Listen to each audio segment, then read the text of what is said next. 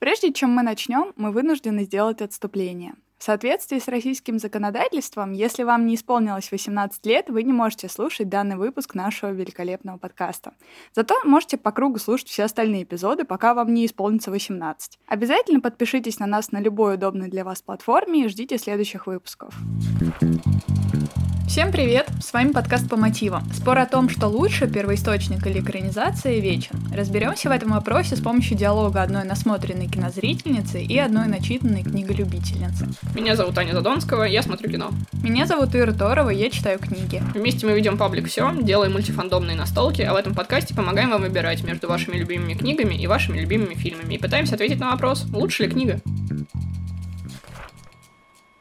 Что ж, сегодня мы поговорим про комикс Жюли Моро «Синий самый теплый цвет» 2010 года и про его киноадаптацию 2013 года под названием «Жизнь Адель» от режиссера Абдалатифа Кишиша. Продолжая нашу тему Pride Month, обозрим еще и другую, так сказать, сторону этого конфликта. В прошлый раз говорили... Я бы сказала, грань бриллианта. Э, в прошлый раз мы разбирали исключительно мужскую любовь, в этот раз переключимся немножечко на женскую сторону. Достаточно конфликтный эпизод был связан с фильмом. Более чем. И с комиксом в чуть меньшей мере, потому что он сам по себе более мягкий, более привычный, наверное, для нас. А вот фильм наделал шуму, но и зато и получил кучу наград за то, что он наделал шума. Об этом мы поговорим обязательно, про то, каким образом это все было достигнуто и стоило ли оно того. Это очень интересная тема. О чем комикс? Сам плод-твист и вообще основные персонажи фильма и комикса достаточно сильно отличаются, вплоть до даже имен главных героинь. Так что... Одной героини. Ну ладно, ладно. Э, так что и завязки здесь совершенно разные. Завязка комикса состоит в том, что молодая девушка по имени Эмма приезжает к родителям своей погибшей жены, Клементины, чтобы получить от них некий подарок. И этим подарком оказывается дневник, который Клементина вела с 15 лет, и где описана вся любовная история этих двух героинь. Вообще другая, другая история. Нет ретроспективы в фильме. Там Адель — это старшеклассница, которая пытается познать себя. Она ищет отношений, но не находит в них удовлетворения, пока не встречает Эмму, синеволосую, свободолюбивую девушку. Их дружба быстро эволюционирует любовь, и в фильме мы будем наблюдать их взаимоотношения, так как они исследуют социальное принятие, сексуальность, эмоциональный спектр своих отношений и то, как они их заканчивают. Как так. Да, очень-очень разные истории с совершенно разным видением. И в связи с этим довольно забавная ситуация вышла, потому что художница Маро раскритиковала фильм по многим параметрам. Но при этом, если почитать все ее отзывы, то она как будто с годами пришла к принятию того, что это был просто другой взгляд на эту же историю. Это тоже довольно забавно, потому что она поначалу очень резко отзывалась о адаптации. Да, особенно о некоторых сценах. Мы об этом поговорим в спойлер-зоне, я думаю. Да. Ну, слушай, я вот тоже, я долго думала про то, как относиться к этому фильму в связи там с тем, как я сама образовываюсь и меняю какое-то мироощущение и все такое. Но все еще эта история настолько плохо рассказана сама по себе, что никаких заслуг я бы ей не отдала. Окей. У меня есть еще один маленький, э, ну точнее, как это не завязка, скорее просто описание. Зачем этот фильм? This is a movie about coming out of age, or more like about coming out, or more likely just about coming. Да, кстати, к фильму это относится более чем. Вот к комиксу в меньшей мере. Да, потому что Кишиш, конечно, вовсю играл со своим элогеизмом и всем прочим. О и фетишами мы... своими. В общем, в целом, можно сразу тогда уж, раз мы начали про Кишиши говорить, я тогда быстренько про него расскажу. Давай. В общем... Я, честно говоря, о нем не знаю ничего, кроме супер скандалов, которые преследуют именно его так, всю карьеру. Да, именно так. В общем, он э, из Туниса, он в 6 лет эмигрировал оттуда с родителями во Францию, и он как бы с детства увлекался театром, там начинал свою карьеру как актер, и в 2000 году начал снимать сам фильмы. За свой третий фильм «Увертка» он получил премию «Сезар» за лучшего режиссера, и с тех пор закрепился на фестивалях, но я, честно говоря, не понимаю, как. Его тупо зовут, по-моему, поскандалить каждый раз. Ну, слушай, Каннам же всегда нужен скандал, у них каждый год что-нибудь да, да, да есть. Да, да, За «Жизнь Адель» он получил «Золотую пальмовую ветвь» в 2014 году и приз Фипроси. И, кстати, надо отметить, что это был первый в истории случай, когда двух актрис также наградили этой «Золотой пальмовой ветвью». Такого никогда раньше не было, и это интересный прецедент. Однако эту же пальмовую ветвь он золотую положил на аукцион, уже готовясь к своему следующему фильму, точнее, на процедуре постпродакшена уже, на фильме «Мектуб. Моя любовь». С первым фильмом я вообще не помню, кстати говоря, что там с ним произошло. По-моему, он просто мимо всех прошел, особо никого не задел. Но зато второй э, в 2019 году прошел в Каннах с гигантским скандалом по поводу очередной ужасно долгой секс-сцены, с, в этот раз с настоящими гениталиями, а не как в жизни Адель. И на этот раз я уж надеюсь, что ну хватит, ну сколько можно. Я думаю, что он вышел в тираж и потерял окончательно свой статус прогрессивного режиссера. Но я как раз думала о том, что по факту Канны и другие кинофестивали, другие премии, которые его отметили, они просто потворствовали его стилю. И поэтому, когда на следующий год, на следующем проекте он выдал то же самое, просто еще и больше и жирнее, и все такие, ну так нельзя, в смысле, вы сами его награждали до этого за то же самое. То, что та сцена длилась 10 минут, а это 17 или 19? 13, по-моему. А, да? Но там, э, по-моему, вообще без нарезки, там просто тебе 13 часов показывают кунилингус. Действительно как 13 часов. А, и там плюс э, он же еще актеров заставлял алкоголь употреблять, чтобы они открылись, потому что они отказывались от этой сцены, в принципе. В общем, там какая-то тоже жесть творилась. И на съемках Адель тоже уже это начиналось. То есть прям явно у него это все эволюционировало. Да, я помню, я точно читала, что Сейду говорила о том, что если бы они снимали это в Америке, они все были бы в тюрьме. Угу, да.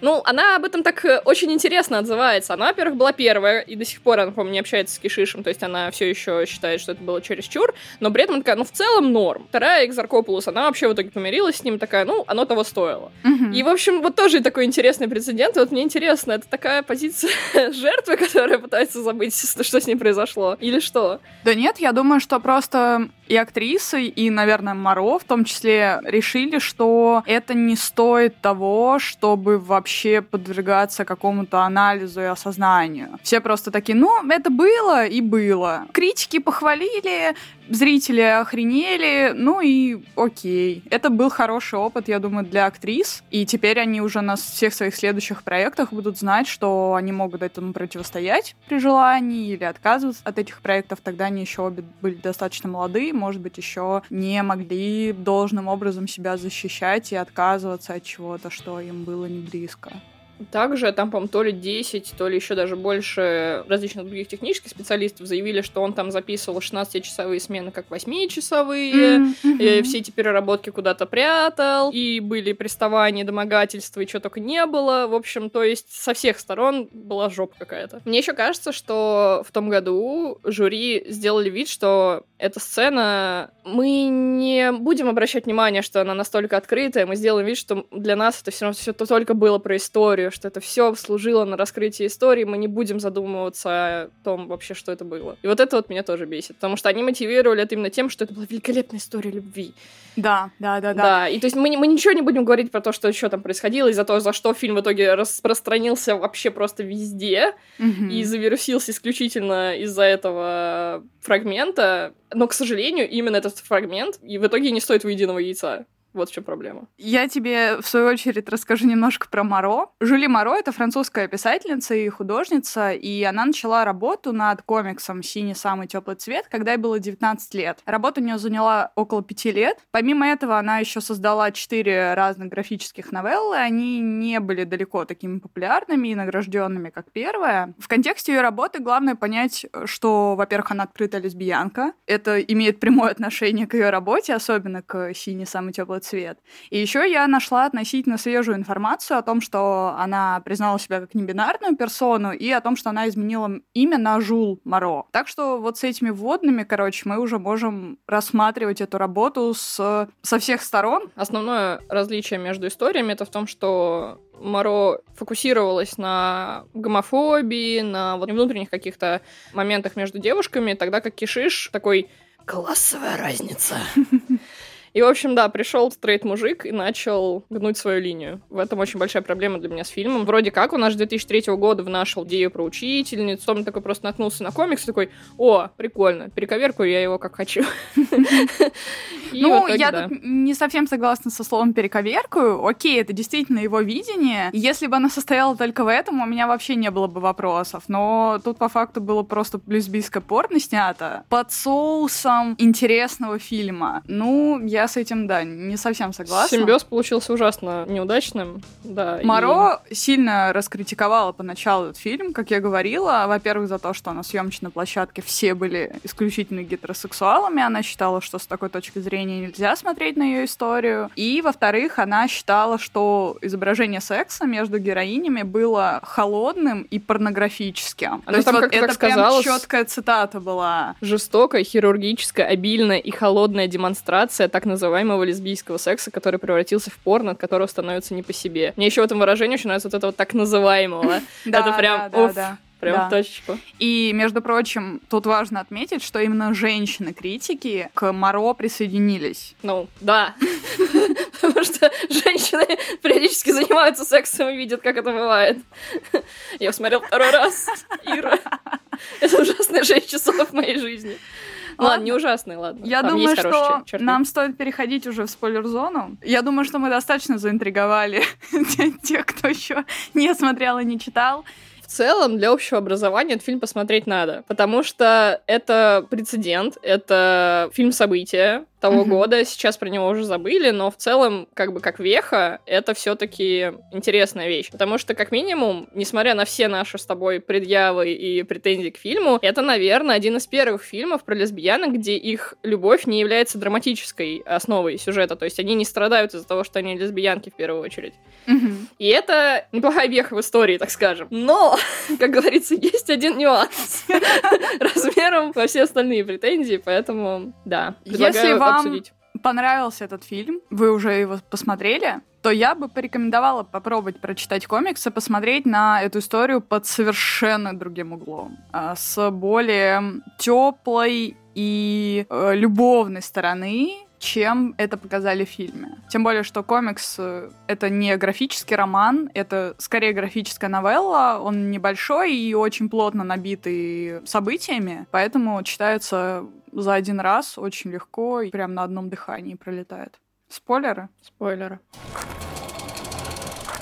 Я даже не знаю, с чего начать, честно говоря. Ну, я бы хотела начать с э, визуала, комикса, потому что здесь mm-hmm. мы с тобой можем сравнить визуал, то, как все это было показано. Это довольно интересно, потому что комикс, несмотря на то, что он с ремесленной точки зрения сделан не супер качественно, это была очень такая молодая поделка художницы, еще неопытной, и это видно. Это нельзя, на мой взгляд, списать на авторское видение. Там есть нарушение пропорций, и в целом несколько такой грязноватый стиль. При этом там использованы офигенные визуальные приемы с точки зрения цвета, цвета э, с точки зрения вот этого выделения голубого и синего на общем фоне, потому что когда э, мы переносимся в флэшбеки, когда наша героиня Эмма начинает читать дневник Клементины, там в прошлом все даже не черно-белое, а такое вот с эффектом сепии, как будто более в коричнево-серые тона, и при этом именно островки синего всегда выделяются, и они перемещаются от одного персонажа к другому. То есть, когда героиня в первый раз влюбляется, как ей кажется тогда в парня, то он в синей рубашке, и он привлекает ее внимание сразу из толпы. Но при этом, когда она первый раз видит Эмму, ее синие волосы, то от Томаса этот синий цвет уходит. И это очень-очень клевый прием, и он сразу бросается в глаза, он довольно нарочито сделан, но все равно мне это очень понравилось. И вообще комикс, э, вот этот акварельный, грязный рисунок, но тут стоит сказать, что у французов вообще своя школа комиксов, она супер крутая. У меня даже в самой в коллекции есть несколько именно французских комиксов, у них них очень крутой визуал свой, и он резко отличается от тех комиксов, которые мы знаем, то есть от американской, например, школы, где все очень четко обведенное, сюжеты направлены часто на героизм, ну, если мы классическую школу комиксов э, рассмотрим. А вот у французов, наоборот, они акварельные, или сделаны пастелью, или сделаны гуашью часто. Грязно-серые такие рисунки, и они часто именно о чувственности, и даже если это какой-то хоррор-комикс, то он всегда под кожу тебе куда-то забирается, потому что там такие моменты мелкие всегда подмечают, которые тебе как раз и до мурашек пробирают. И здесь это все есть. На каком-то вот внутреннем таком ощущении строится. И поэтому, кстати, если даже, блин, вы прочитали комикс или видели какие-то картинки, но вам не понравилось, я все равно рекомендую его рассмотреть, опять же, в стремесленной немножко точки зрения, посмотреть просто, как это сделано. Моро, она не просто какая-то самоучка, она действительно дипломированный специалист, она получила получил степень бакалавра в школе искусств и затем продолжал учиться именно на комиксиста, и это видно. С точки зрения визуала, короче, мне одновременно не то, чтобы показался очень красивым, но он мне показался интересно сделанным. О фильме как вообще? Показывают ли они вот эту тему с синий самый теплый цвет или нет? Для меня, наверное, недостаточно это все выкручено, потому что, ну, я любительница всякого Уэса Андерсона, вот этого всего дерьма, ну, понятно. Но, да, они, конечно, стараются выделить синий цвет, и он проходит линии через весь фильм. В конце Адель себе его как бы забирает и носит его с собой по жизни после этих отношений. Это все, да, присутствует. Но я бы, наверное, проговорила другие методы, которые использует режиссер. Все эти скандальные истории, которые там переработки, 100 дублей на одну самую мелкую сцену, доведение до срывов, это все было в погоне за реализмом. Был ли он необходим? Спойлер, нет. Потому что, как по мне, все эти симпровизированные диалоги, то есть актрисы только один раз читали сценарий, все остальное время они должны были по памяти кое-как там его нащупывать. Их снимали, когда съемки не велись. То есть, например, они ехали в поезде на место съемок, и Адель эту снимали спящую в поезде, когда она не знала об этом. Она ест постоянно, кстати, про еду тоже отдельно поговорю, это какой-то отдельный у него способ визуального языка, я не знаю, как это назвать. В общем, все это сводится к тому, что в итоге 800 часов футажа, которые они отсняли за 5 месяцев, сводятся просто в скуку. Весь фильм я бы характеризовала так, что вот есть 3 часа, из них 15 минут в общей сложности. Это секс-сцены, час где-то хорошая действительно история, мне понравилось, как она динамически развивается, про историю мы поговорим чуть попозже, а все остальное время это, «А, ну, пожалуй, мы посмотрим, как она училась в школе, посмотрим, как она обедает, посмотрим, как они говорят про искусство. И это все такая стекловата, которую приходится жевать. Вот точно так же, как с этой секс-сценой. Ее можно было сократить, ну, до гораздо меньшего хронометража, но получается чрезмерность, и, на мой взгляд, это авторская задумка. Главная идея фильма, она в итоге абсолютно проваливается в мои глаза. Может быть, именно из-за этого он решил снимать не дословно, а именно жизнь Адель. Правильно же я понимаю, да, чтобы показать именно вот эту жизнь девушки, ее обычную бытовуху, но, видишь, видимо, не, не всем, не для всех зрителей далеко это казалось интересным. Я понимаю, мне нравится, что он решил показать абсолютно среднестатистическую девушку, абсолютно неинтересную, и добавив к ней вот такую яркую героиню, как Эмму, и попытаться смотреть на их динамику, но в итоге, ну это, ну, раз, ну растянуто, ну это клевая идея, мне она правда нравится, ну нельзя так делать, ну это неинтересно. Это не погружает тебя в Адель, как это должно было быть задумано. Это погружает тебя в скуку. Я когда смотрела, я для себя охарактеризовала, кстати, Адель, так что как она ест, так она и сексом занимается. Как? Грязно. потому что нам показывают ее жизнь, и, в принципе, нам пытаются очень сильно показать разницу между героинями вот в этих повседневных моментах. Адель ест макароны постоянно с томатной пастой, которая она чуть ли вот так вот не... Помнишь, в «Как я встретил вашу маму» был момент, когда Робин э, привезла Энрике Иглесиаса домой из Гавайев или откуда-то mm-hmm. из Аргентины, и он там ей такой, прочувствуй свою еду. Там да, и ее... руками ее кормил. Да, там он ее этим ананасиком каким-то кормил, а в Нью-Йорке уже спагетти ее так. Вот точно вообще. Вот, тогда как Эмма запивает устрицы вином. Адель уже во второй половине фильма она становится учительницей, и ей это очень нравится, и она это преследует как жизненную цель, тогда как Эмма очень амбициозная художница. И вот эта разница везде, в каждой сцене он играет. Я такая, да я поняла, спасибо, я поняла. Ну, да. тут, кстати, я хочу сказать, что это же отголосок, на мой взгляд, идеи Моро, потому что она не показывает никакого социального различия. У нее различие героинь в другом. И это, на мой взгляд, достаточно интересная тема. У них очень разные семьи. Да, да. Как и в фильме. Угу. У Эммы это абсолютно принимающая ее семья, принимающая ее лесбиянкой, принимающая ее бунтаркой, э, не похожей на других. Они ее любят вне зависимости от любых факторов. И тем не менее, мы смотрим с другой стороны на Клементину и видим, что ее семья, наоборот, не может принять ее с ее какими-то непохожестями на других. И они резко очень реагируют, когда узнают о том, что она лесбиянка, и выгоняют ее из дома. В фильме это вырезали. Но я к тому, что у Моро тоже была такая э, тема непохожести главных героинь, и тоже в быту этих различия проявляются. Но, на мой взгляд, у Моро это более интересно, ну, то есть она не показывает напрямую на социальное различие, она скорее показывает на различие в менталитете двух семей. И, как по мне, это интересней. Да. Да. И именно в то, что получится, если у тебя ребенок растет э, в одной семье или в противоположной другой. Вот они две наши главных, очень непохожих героини. Да. Я даже, я даже не знаю, что тебе еще ответить на это. Да, да, все так. Наверное, я бы еще единственное, что добавила, что мне нравится, как они задумывали вот эту действительно посеять вот эти маленькие трещинки, их э, различий. Как это в финале перерастает в то, что это абсолютно чужие друг другу люди. Это крутая, опять-таки, идея. Но исполнение, как обычно, откачало.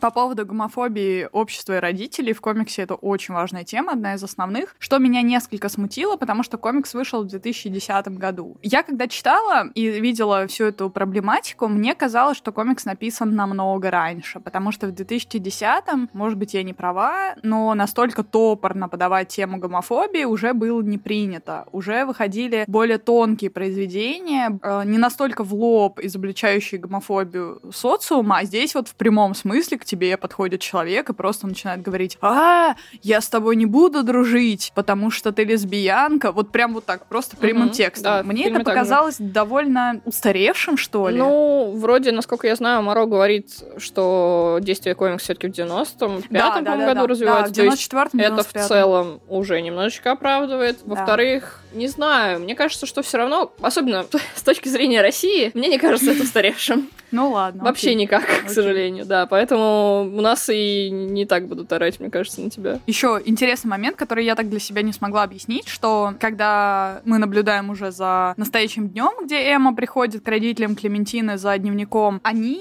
до сих пор обижены на нее, и они винят Эмму в том, что она негативно повлияла на Клементину и как бы совратила ее вот в эту сторону, на что она им отвечает, что, знаете, Клементина влюбилась бы в меня даже будь я парнем. И этот момент мне нравится, но он противоречит всей лесбийской тематике комикса. Здесь как будто тебе говорят, что Эмма полюбила Клементину, потому что она такой прекрасный человек, и Клементина полюбила ее в ответ за то же самое, но это не так. И в комиксе это не так. Клементин лесбиянка она не бисексуалка, которая, или не пансексуалка, которая могла бы полюбить любого человека, который бы ей понравился с чисто душевной точки зрения. Нет. Она бы не полюбила парня, в этом и смысл. И вот этот момент в комиксе меня как-то несколько напряг, потому что, ну, нет. В фильме это все развивается вообще по другой траектории. Во-первых, начнем с того, что героиня Адель не погибает, и нам неизвестно, что там произойдет с ними дальше после их разрыва, mm, который ну да. произошел. Их разрыв происходит потому, что Эмма начинает успешно развиваться в своей карьере художницы, у нее там выставки и все дела, и она туда отдаляется, и Адель начинает скучать, потому что она чувствует себя брошенной. И она начинает встречаться и заниматься сексом с коллегой с работы, мужчиной. И Эмма как раз ее застукивает, когда он ее то ли подвозил, то ли на такси они вместе ехали, точно не помню, но когда она ей соврала том, что она была с ним. И mm-hmm. из этого развивается это все. И я бы сказала, что в целом фильм показывает как раз Адель либо бисексуалкой, либо пансексуалкой, я не знаю, но точно не однозначно лесбиянкой. А, ну так э, в фильме же у нее и секс был с парнем.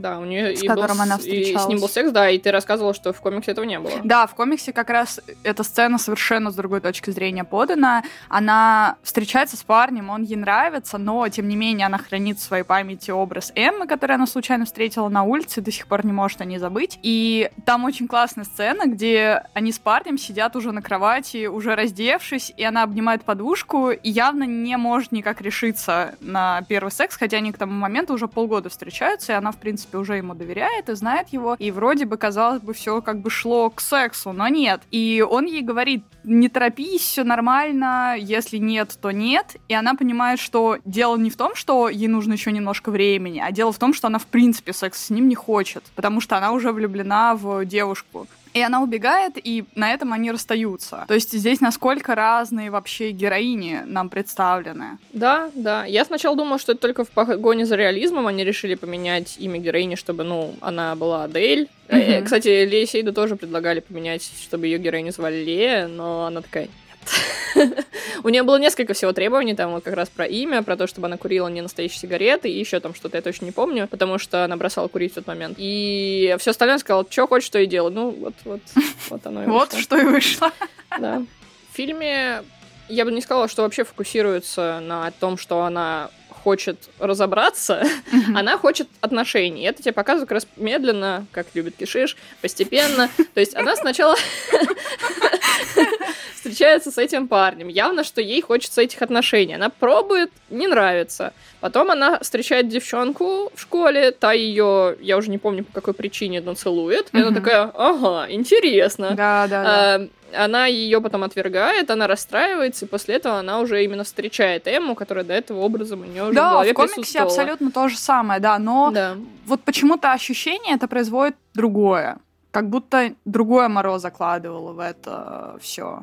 Не как будто она такая, ой, я хочу каких-нибудь отношений, так прикольно. Наоборот, как раз тебе показывают это э, вымученно. Вплоть до того, что вот эти эротические сны, которые снятся главной героине, вызывают панику и шок. Они не вызывают никакого удовольствия и удовлетворения, абсолютно наоборот. Она вообще не понимает, что с ним происходит в комиксе в самом начале. Эти сны ей вроде как приятны, но каждый раз она вскакивает после них как будто от кошмара, и она не может понять, почему во снах ей приходит именно девушка, а не парень, как она просчитывала.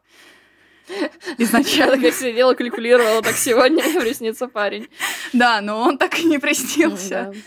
Все это подается через э, такую работу над собой, через э, рефлексию, через, э, через мучение. Мне еще очень была интересна тема, которую он поднял, как Адель переживала разрыв, как она в итоге ушла из, ну, из фильма, ну, в смысле, не из жизни.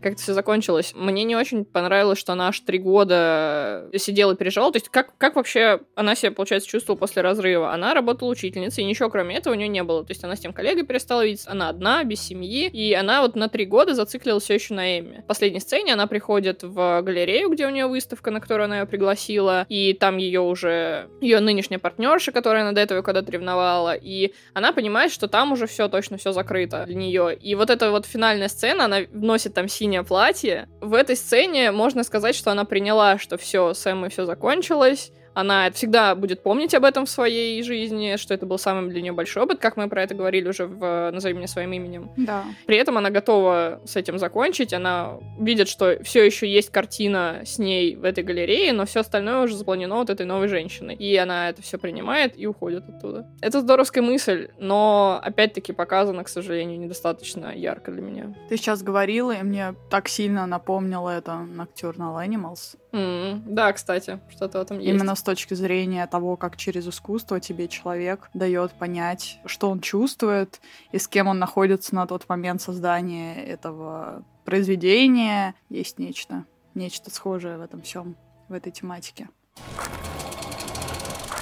Мне кажется, сильное различие самой темы гомосексуальности в фильме и в комиксе в том, что для двух героинь комиксе это совершенно разное. То есть для Эммы ее ориентация — это политический манифест. Всегда. То есть она активистка. Ну, она и сама по себе такая достаточно яркая персона и говорит то, что думает, и ведет себя так, как считает нужным, и резко отличается от всей массы других персонажей. А для Клементины это, наоборот, что-то глубоко личное, о чем она никому не хочет рассказывать. Она не хочет делать это публичным, она не хочет делать какой-то каминг-аут, о котором все узнают. То есть насколько для них эм, это абсолютно э, разные вещи.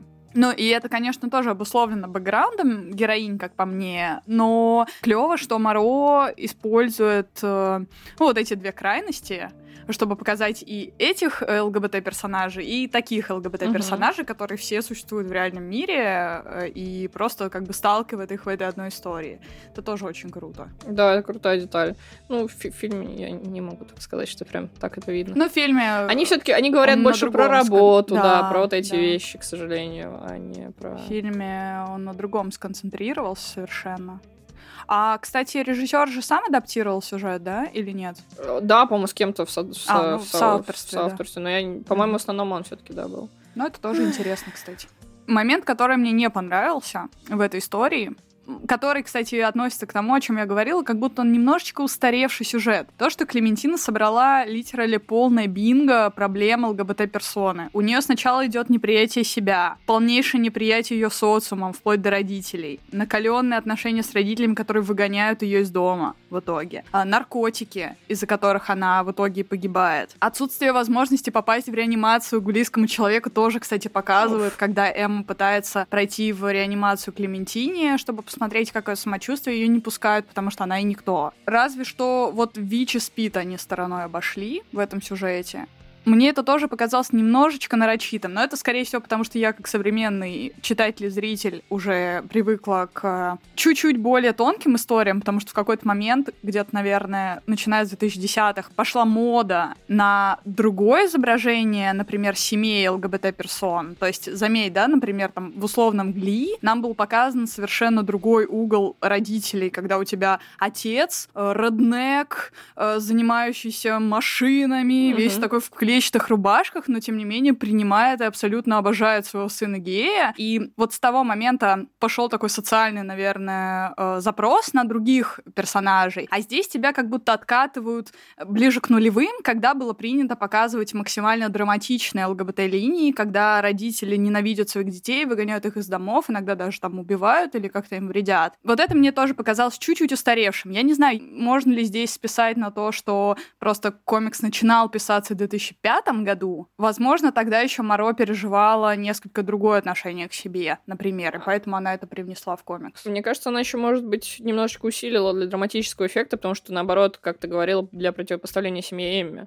А, да, Эммы. да, да, вполне возможно. Да, потому что, ну, в фильмах до сих пор присутствует этот запрос, у нас до сих пор нету качественных, э, особенно лесбийских фильмов, в которых персонажи бы не страдали, не расставались в конце, не умирали да. бы в конце, не, я не знаю, не проходили бы вот эти все трудности с непринятиями и прочими. Есть попытки. В прошлом году выходил вот этот вот Happiest Season с, э, с Кристин Стюарт и Маккензи Дэвис. Но вот все еще не то. Там тоже вот это вот страх непринятия семьи и какой-то очень жуткий абьюз в отношениях. В общем, все еще это дорабатывается. То есть, если даже в голливудском кино это до сих пор в 2021 году все еще вот где-то на притирках. Что уж говорить про кино 13 года. Ну, честно скажу про себя, у меня вот есть запрос на то, чтобы мне показали ЛГБТ-персонажа, который просто живет да. в своей жизни, без драм. Мне бы хотелось, по крайней мере, верить, блин, в такого персонажа. Я понимаю, что на самом деле все не так. Для меня такой персонаж, знаешь, кто? Кто? Уоллес из Скотта Филигрима. Да, да, вот да. таких вот, персонажей например, который, ну, это Канада. Канада — это сказочная страна, как бы. это понятно. Но, кстати, не, есть такие персонажи, да, они обычно на каких-то вторых планах, например, да. там те же копы из Gravity Falls, э, как пример, э, или там тоже у персонажа были мамы две. Это... Клэренс? А. Клэренс, по-моему.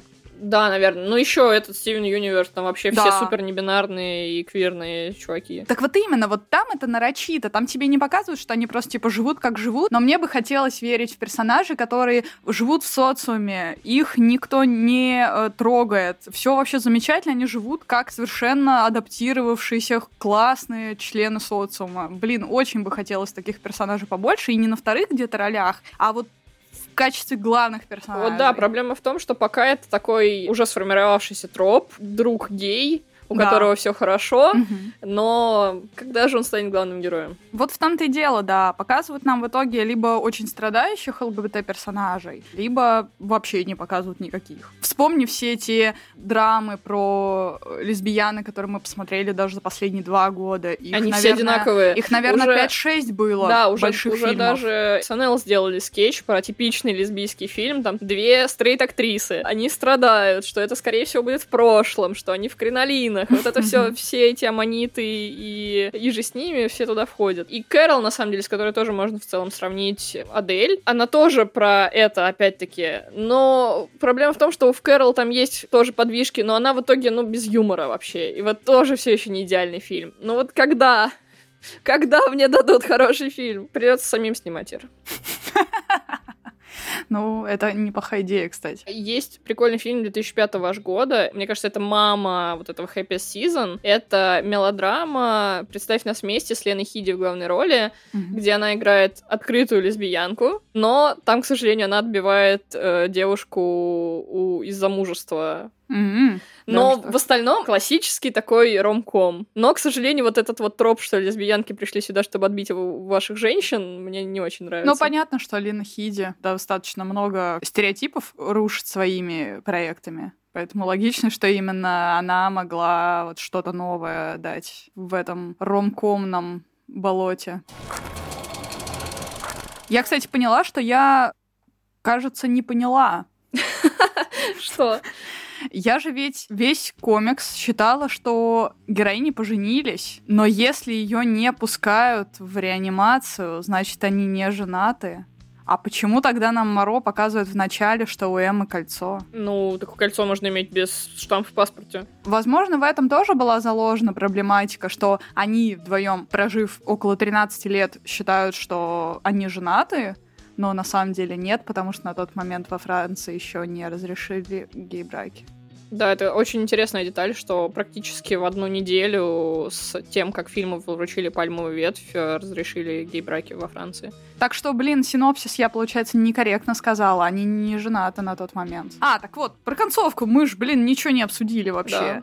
Концовка комикса состоит в том, что героини просто ну, даже не то, что они друг друга больше не любят, но они просто постепенно чувствуют друг от друга отчуждение. И в итоге это выливается не в просто расставание, а в смерть главной героини, которая начинает употреблять наркотики после того, как Эмма после абсолютно такой же, как в фильме «Измены», выгоняет ее из дома. Они долгое время не видятся, и она начинает употреблять наркотики, и в итоге в классной, крутой, драматической сцене, где они в итоге встречаются, Эмма готова Клементину простить, и у них почти случается секс, и в этот момент у нее происходит удар, скажем так, там точно не говорится, что с ней случилось, но, скорее всего, от того стресса и от тех наркотиков, которые она употребляла, у нее случается инсульт. И прямо на этом пляже, э, где они вдвоем, ей становится плохо, ее возят в больницу. И после этого они еще несколько раз могут поговорить, и она умирает. В фильме это немножко по-другому.